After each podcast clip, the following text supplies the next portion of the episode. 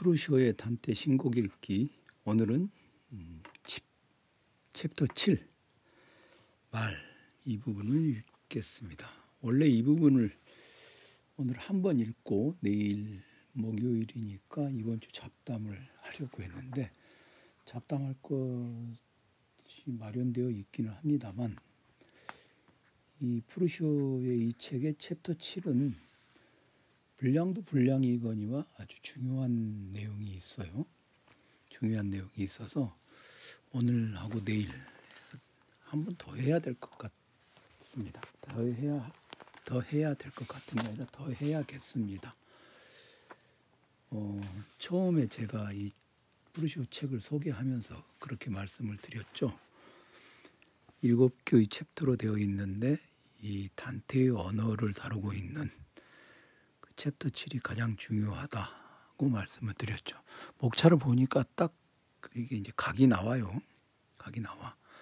권력, 우정, 권력, 인생 이 부분이 좀 어, 단테 인생사와 또 사회 사회 그 당대의 상, 사회 상황, 정치적 상황 이런 것들 그리고 어떻게 단테가 어, 실패한 정치가이면서 그러면 이제 당연하게도 추방을 경험하게 되고 그런 추방을 하면 추방당해서 이탈리아 반도 전역을 돌아다니게 되고 배회하는 건 낯선 곳을 가는 거죠. 같은 이탈리아 사람이라도. 더군다나 오늘 말씀드리겠지만 이탈리아는 음, 이때 단테가 살았던 시기가 우리나라로 치면 고려 시대 말쯤 되죠. 생각해 보면 참 대단한 일이긴 합니다. 그때 이런 시, 가를 썼다고 하는 게 참 대단하긴 한데요. 뭐 그거야 다른 나라 사정이고 음, 우리나라는 또 우리나라대로 뭔가를 했으니까 됐고 음, 그런데 그런 경험을 통해서 그 자신이 시어 시를 쓰는 언어 그거를 만들어냈 냈죠.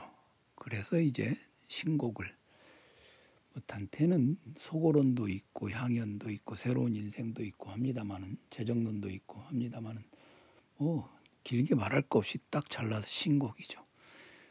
이 프루쇼가 얘기했던 것처럼 프루쇼는 단테가 인류 역사에서 가장 위대한 시인이다 그렇게 말을 합니다.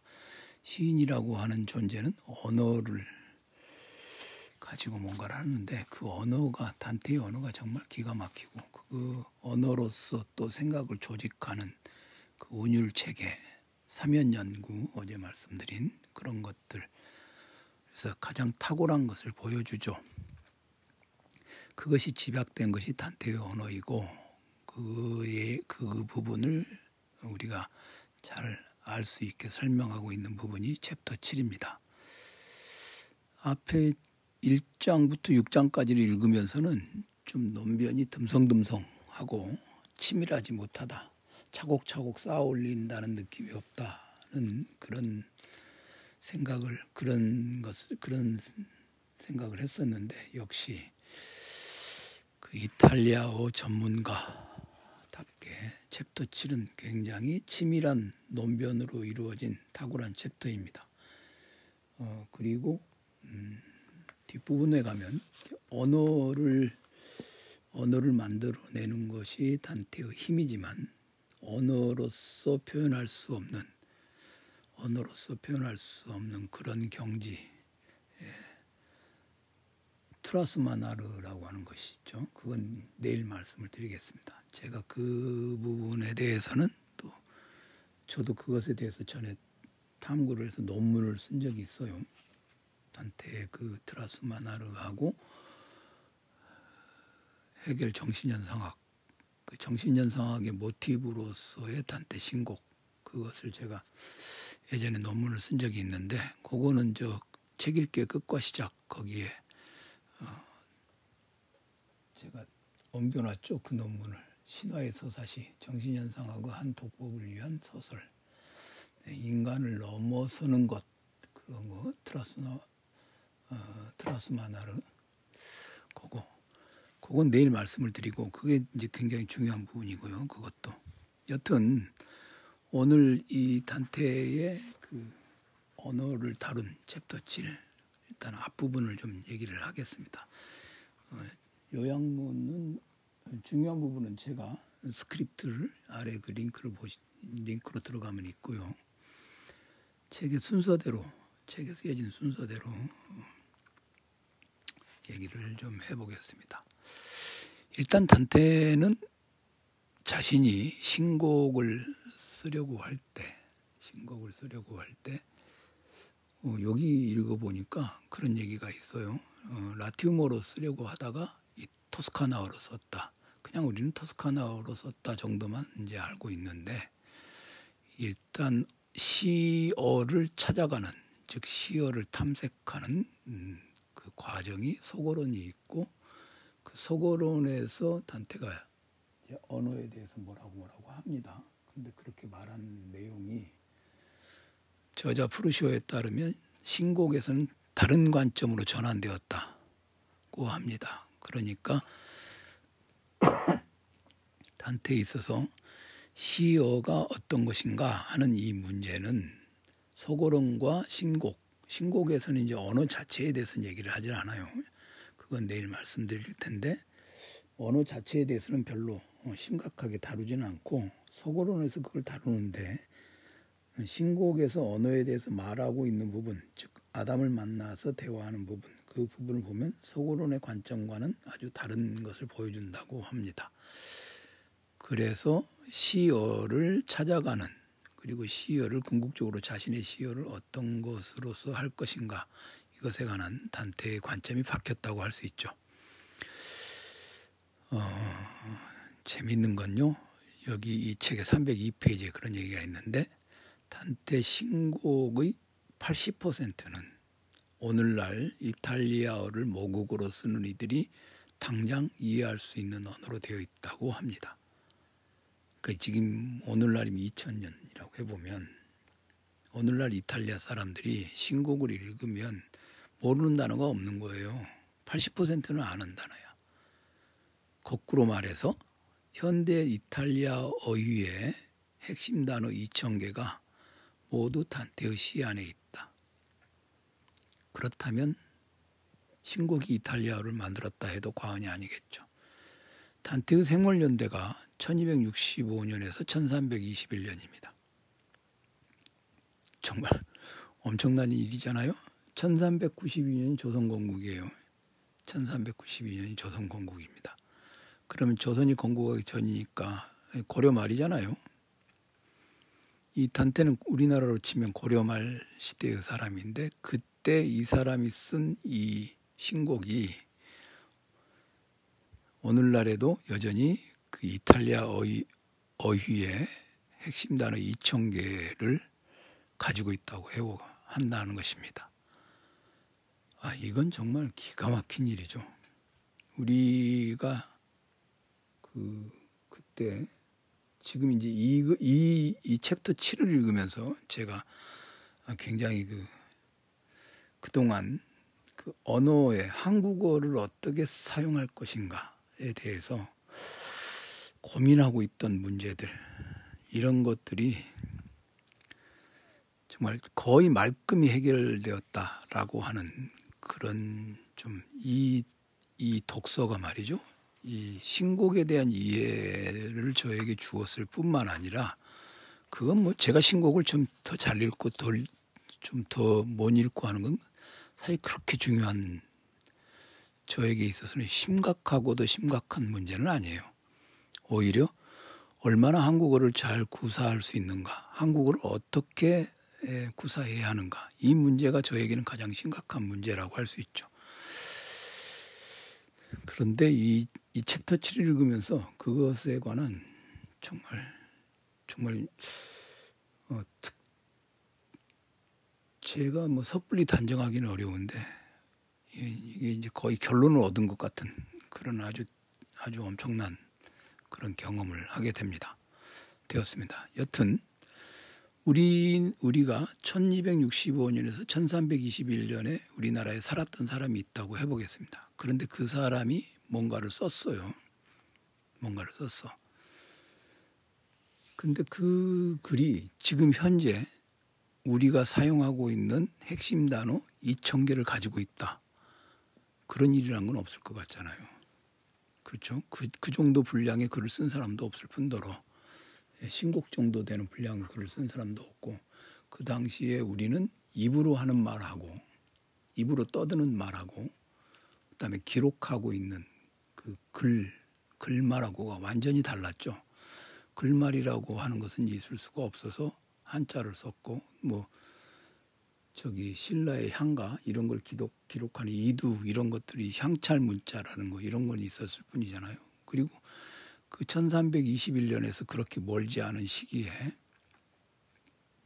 1392년에 조선이 건국이 되었으니까 세종대왕이 훈민정음을 창제했다 하더라도 훈민정음은 훈민정음은 우리가 입말로 쓰는 것을 기록하기 위한 일종의 뭐 제가 훈민정음에 대해서 이렇게 정확하게 말할 수 있는 건 아닌데 말하자면 발음기어로 쓴 거잖아요. 그런데 이제 그걸 가지고 예, 그걸 가지고 뭔가를 한글로 된 뭔가를 엄청난 걸 써가지고 그게 오늘날 쓸 수 있느냐? 그렇지 않죠. 훈민정음 어, 해례본을 이렇게 읽으면 서문 이렇게 나란말싸미 딩국에 달아 그거 우리가 오늘날 안 쓰잖아요. 그렇죠? 그러니까 입말이라고 하는 건 이 토착어는 계속 변화하는데 단테는 그렇지 단테의 신곡이라고 하는 게 이 그런 정도입니다. 그래서 뒷부분에 가면 프루시오가 그 말을 하죠. 단테는 토스카나어로 글을 이 신곡을 썼지만 그게 이탈리아를 창조했다. 그렇게 말할 수 있다고 얘기를 합니다. 맞는 말인 것 같아요. 비교를 해보면 오늘날 영어를 모국어로 쓰는 이들은 신곡보다 두 세대 후인 14세기 말에 초서가 중세 영어로 쓴 캔터베리 이야기를 상당 부분 이해하지 못한다. 그렇죠. 영어도 그렇죠. 영어는. 이탈리아어가 그만큼 변함이 없는 언어다라고 말할 수도 있겠지만 사실은 그렇지 않죠. 어, 그런 일이 있었다고 해요. 이탈리아에서는 토스카나 출신 배우 로베르토 베니니, 로베르토 베니니 그 유명한 사람이요. 즐거운 인생인가요? 거기 나치에 끌려간 사람 얘기. 그 로베르토 베니니가 피로, 피렌체의 산타크로체 광장 같은 커다란 공공장소에서 단테 낭송회를 하며 몇 년 동안 주기적으로 청중을 끌어모았다. 다 알아들으니까 갔을 거 아니에요? 근데 초서의 원작을 그대로 낭송하면 그 정도의 청중을 모은다는 것은 어, 상상할 수 없는 일이라고 합니다. 자, 그러면 단테는 자신이 뭐 라티우모로 뭘 쓰는 거 이거 뭐 전혀 못하는 일이 아닌데 왜 이탈리아어로 쓰기로 선택을 했고 결국 그의 신곡이 이탈리아어를 발명했다라는 말을 하게. 되었는가? 이 부분에 대해서 생각을 해봐야 됩니다. 그러면 이제 언어라고 하는 것은 무엇인가? 단테가 이제 생각하는 언어는 인간만이 언어를 필요로 합니다. 단테가 보기엔 제가 봐도 그래요. 물성과 영성, 육체와 영혼의 독특한 혼성물인 인간. 그리고 이 언어는 소리와 의미로 되어 있죠. 소리 의미를 의미가 소리와 긴밀하게 연결되어야 그것을 가장 잘 전달할 수 있습니다. 그러니까 저기 조선 시대에 선비들이 썼다는 이 한시를 이렇게 보면요. 그 소리하고 의미가 긴밀하게 연결이 안 돼. 읽어보면 머릿속에서 한번 번역을 해야 되잖아요. 차라리 그 청구영언 이런 데 들어가 있는 시조가 훨씬 더 이해가 잘 되죠. 사로리 사로리랐다 뭐 이런 거 있지 않습니까? 그럼 그 소리가 어떻게 들리느냐에 따라서 우리가 그것의 정서를 받아들일 수 있어요. 그래서 뭔가를 전달하고 하지 않은 언어로서 말씀은 말씀어 그거는 이제 의미와 소리겠죠. 그것은 토착어가 가장 잘 구현할 수 있는데 그래서 이제 단테는 속어론 즉 토착어에 관한 연구죠 이게 어, 불가리 엘로쿠엔티아 속어론 이걸 라티움어로 썼어요. 토착어에 관한 연구를 라티움어로 썼어요. 그래서 이제 심각한 고민은 뭐냐? 어, 이탈리아어로 탁월한 글을 쓰려 한다면 어떤 부류의 언어를 채택해야 하는가? 지역적 차이를 초월하고 모두가 이해할 수 있는 언어를 목표로 한다. 그게 이제 단테의 그 밑바탕에 놓여 있는 생각이었겠죠. 그런데 이제 지금 이탈리아어는 되게 이탈리아 우리가 이탈리아어 그럼 하나만 있는 것 같지만 사실 단테 시대에는 이탈리아어가 굉장히 많았죠. 어, 최근 다 이탈리아 통일 운동 그 전까지도 이탈리아에는 20개 정도 되는 그 지역 언어들이 있었어요. 그래서 각각의 사전들이 다 있었다고 합니다. 그래서 북부 지역엔 포를리어가 있고 여기 따르면 너무 부드러워서 남자들이 말할 때 여자처럼 소리를 낸다. 그다음 베로나어, 비첸차어, 파도바어 이런 건 너무 거칠어서 여자들이 남자처럼 말한다. 풀리아어도 있고 그다음에 아퀼레이아어가 있고 이스트리아어가 있고 제노바 사람들은 또 제노바어를 쓰죠. 그러니까 단테는 어느 언어 이 이것도 이제 하나의 언어였잖아요. 이탈리아어라는 건 없었죠 그때는 이탈리아어라는 건 없었기 때문에 이 중에서 어떤 언어를 선택해야 하는가 이런 고민을 하게 된 거죠. 그리고 단테가 피렌체에서 추방되었을 때 피렌체에서 추방되었을 때 이런 모든 언어들을 탐색을 하고 그것들에 대해서 장단점을 생각했던 것입니다.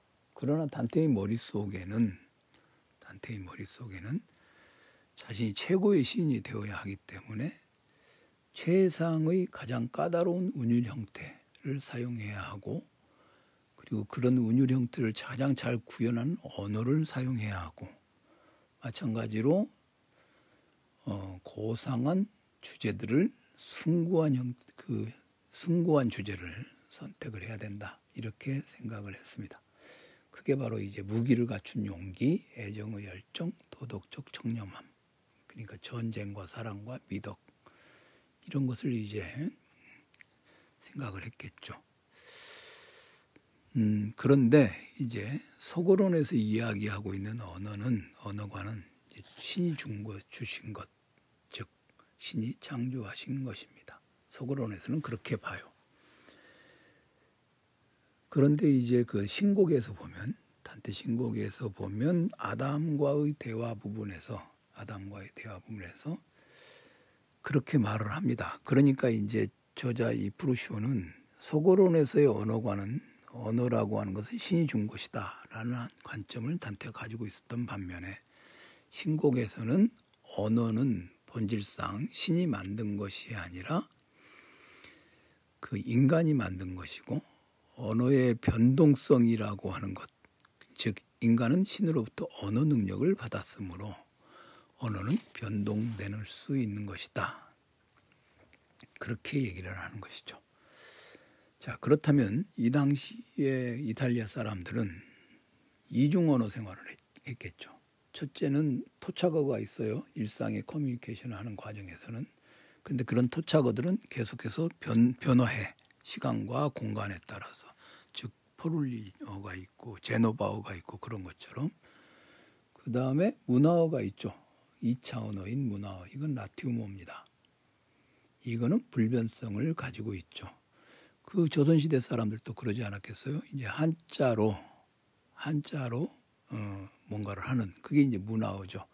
근데 그것은 규칙을 가지고 있고 불변성을 가지고 있고 그렇기 때문에 그렇기 때문에 어, 그것이 가지고 있는 그 학문성 또는 추상성 이런 것들을 가지 그 지키기 위해서라도 또는 그런 것들을 이용해서 개념어들을 전달하기 위해서라도 그걸 사용했을 것입니다. 이게 이제 우리도 어, 토착어가 있지만 이 토착어를 가지고 이 토착어를 가지고 즉 변화하고 있는 시간과 공간에 따라서 변화하고 있는 이 언어를 가지고 지금 현재 학문도 해야 해요. 사실은 어중간하게 그동안 외국어를 한 한자를 비롯한 외국어를 문화어처럼 써왔죠. 2차 언어로서 써왔죠.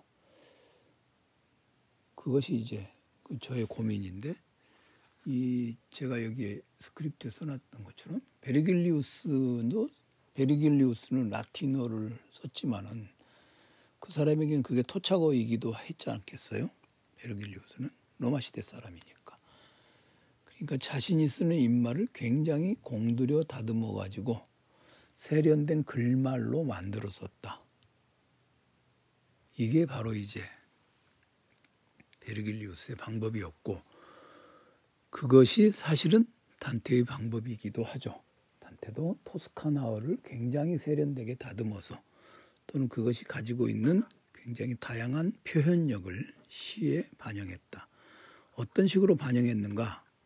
그거는 이제 음, 복수의 언어 체계 뭐 그렇게 하는 것은 내일 말씀드리기로 하고 말씀드리기로 하고 어쨌든 토착어와 문화어라고 하는 이중 언어 생활 일종의 이중 언어 생활을 하고 있습니다. 하고 있었던 상황에서 단테가 자신의 시를 불변의 것으로 만들고 싶다면 당연히 라틴어를 어로 썼겠죠. 그런데 단테는 그렇게 하지 않는다 이거죠. 왜냐? 라틴어로 쓰면 혜택을 얻을 청중의 수가 확 줄어든다는 것이죠. 그런데 또한 라틴어로 쓰면 고상하기도 하고 변경할 수도 없고 어, 쓰임새 즉 용법이 아니라 기술 아르테 규칙에 의해서 지배되기 때문에 불변의 것이기도 하고 그래서 그래서 토착어가 가지고 있는 우선성과 널리 쓰이는 보편성과 그다음에 자연스러움 즉 의미와 소리가 합치되는 그런 자연스러움을 살리면서도 어떻게 하면 불변성, 그 토착어의 변동성을 해소할 것인가. 이 문제가 바로 이제 어, 단테가 아주 진지하게 고민했던 문제가 아닌가. 그렇게 생각을 음, 해볼 수가 있는 것입니다. 이제 그러면 이제 단테는 신곡에서 어떤 방식으로 어떤 방식으로 토착어를 구사하면서도 어떤 방식으로 신곡의 언어들을 만들어내서 그 토착어를 불변의 것으로 만들었는가? 이게 이제 우리가 관심을 갖고 봐야 하는 부분이죠. 어, 저는 여기서 이제 그런 생각을 하게 되거든요. 어, 어떻게 해서든지 저는 저는 어떻게든 제가 영어로 뭐 논문을 쓰겠습니까? 도이치어로 쓰겠습니까? 한국어로 써야죠. 그런데 이 한국어는 끊임없이 변화해요. 한국어를 끊임없이 변화해. 정말 이, 요즘에 그 역사주의의 빈곤 그거 보면서 저는 굉장히 익숙하거든요. 그 제 선생님께서 골라 쓰신 한국어 어휘들이나 말투나 이런 게 근데 지금 예전에는 못 느꼈는데 지금 이렇게 보니까 어색해. 그렇다면 최선을 다해서 1970년대에 최선을 다해서 골라서 쓴 다듬어서 쓴 한국어가 그건 이제 번역 번역본이니까 그렇다 치더라도 70년대 어, 중반에 쓰신 논문들 이렇게 읽어보면 변증법에 관한 연구 뭐 이런 게 읽어보면요 정말 최선을 다해서 쓰신 그 글들 글들이 지금 읽어보면 어색한 점이 있다 이거죠. 제가 그거를 90년대는 그걸 잘 몰랐는데 요즘 읽어보니까 그래. 그렇다면 그렇다면 지금 제가 아주 각고의 노력을 기울여서 뭔가 언어를 다듬어서 뭘 쓴다 하더라도 그게 약 뭐 제가 죽은 다음에 이걸 읽을 사람이 누가 있겠습니까? 많은 만에 하나라도 한 사람이라도 읽게 된다면 그 사람에겐 굉장히 낯선 문장이 되겠죠. 그렇게 보면 단테는 엄청난 사람이죠. 이게 그게 그 시인의 위대함을 정말 신이, 신이 내린 인간이라고 말할 수밖에 없는 그런 지점에 있는 것이죠. 즉 우리는 베르길리우스처럼 자신이 쓰는 입말을 굉장히 공들여 다듬은 세련된 글말을 만들어내는 것. 이게 바로 2000년대 한국에서 한국어로 글을 쓰고 공부를 하는 사람의 그 가장 중요한 소명이 아닌가. 이게 제가 사실 이 챕터 7을 읽고 얻은 결론이라고 할 수 있습니다. 어쨌든 내일은 단테가 이 신곡에서 어떤 식으로 언어를 만들어냈는가 그리고 그것을 어떻게 어, 결합시켜서 하나의 운율 체계 속에다 넣어서 내용과 형식을 합치시켜 가지고 위대한 작품을 만들어냈는가 그 과정에 대해서 한번 살펴보기로 하겠습니다. 요 단테 신곡 읽기를 지금 읽고 계신 분들은 그냥 앞에서부터 순서대로 읽으실 필요 없어요. 자신이 관심 있는 것 챕터를 골라서 읽으시면 됩니다.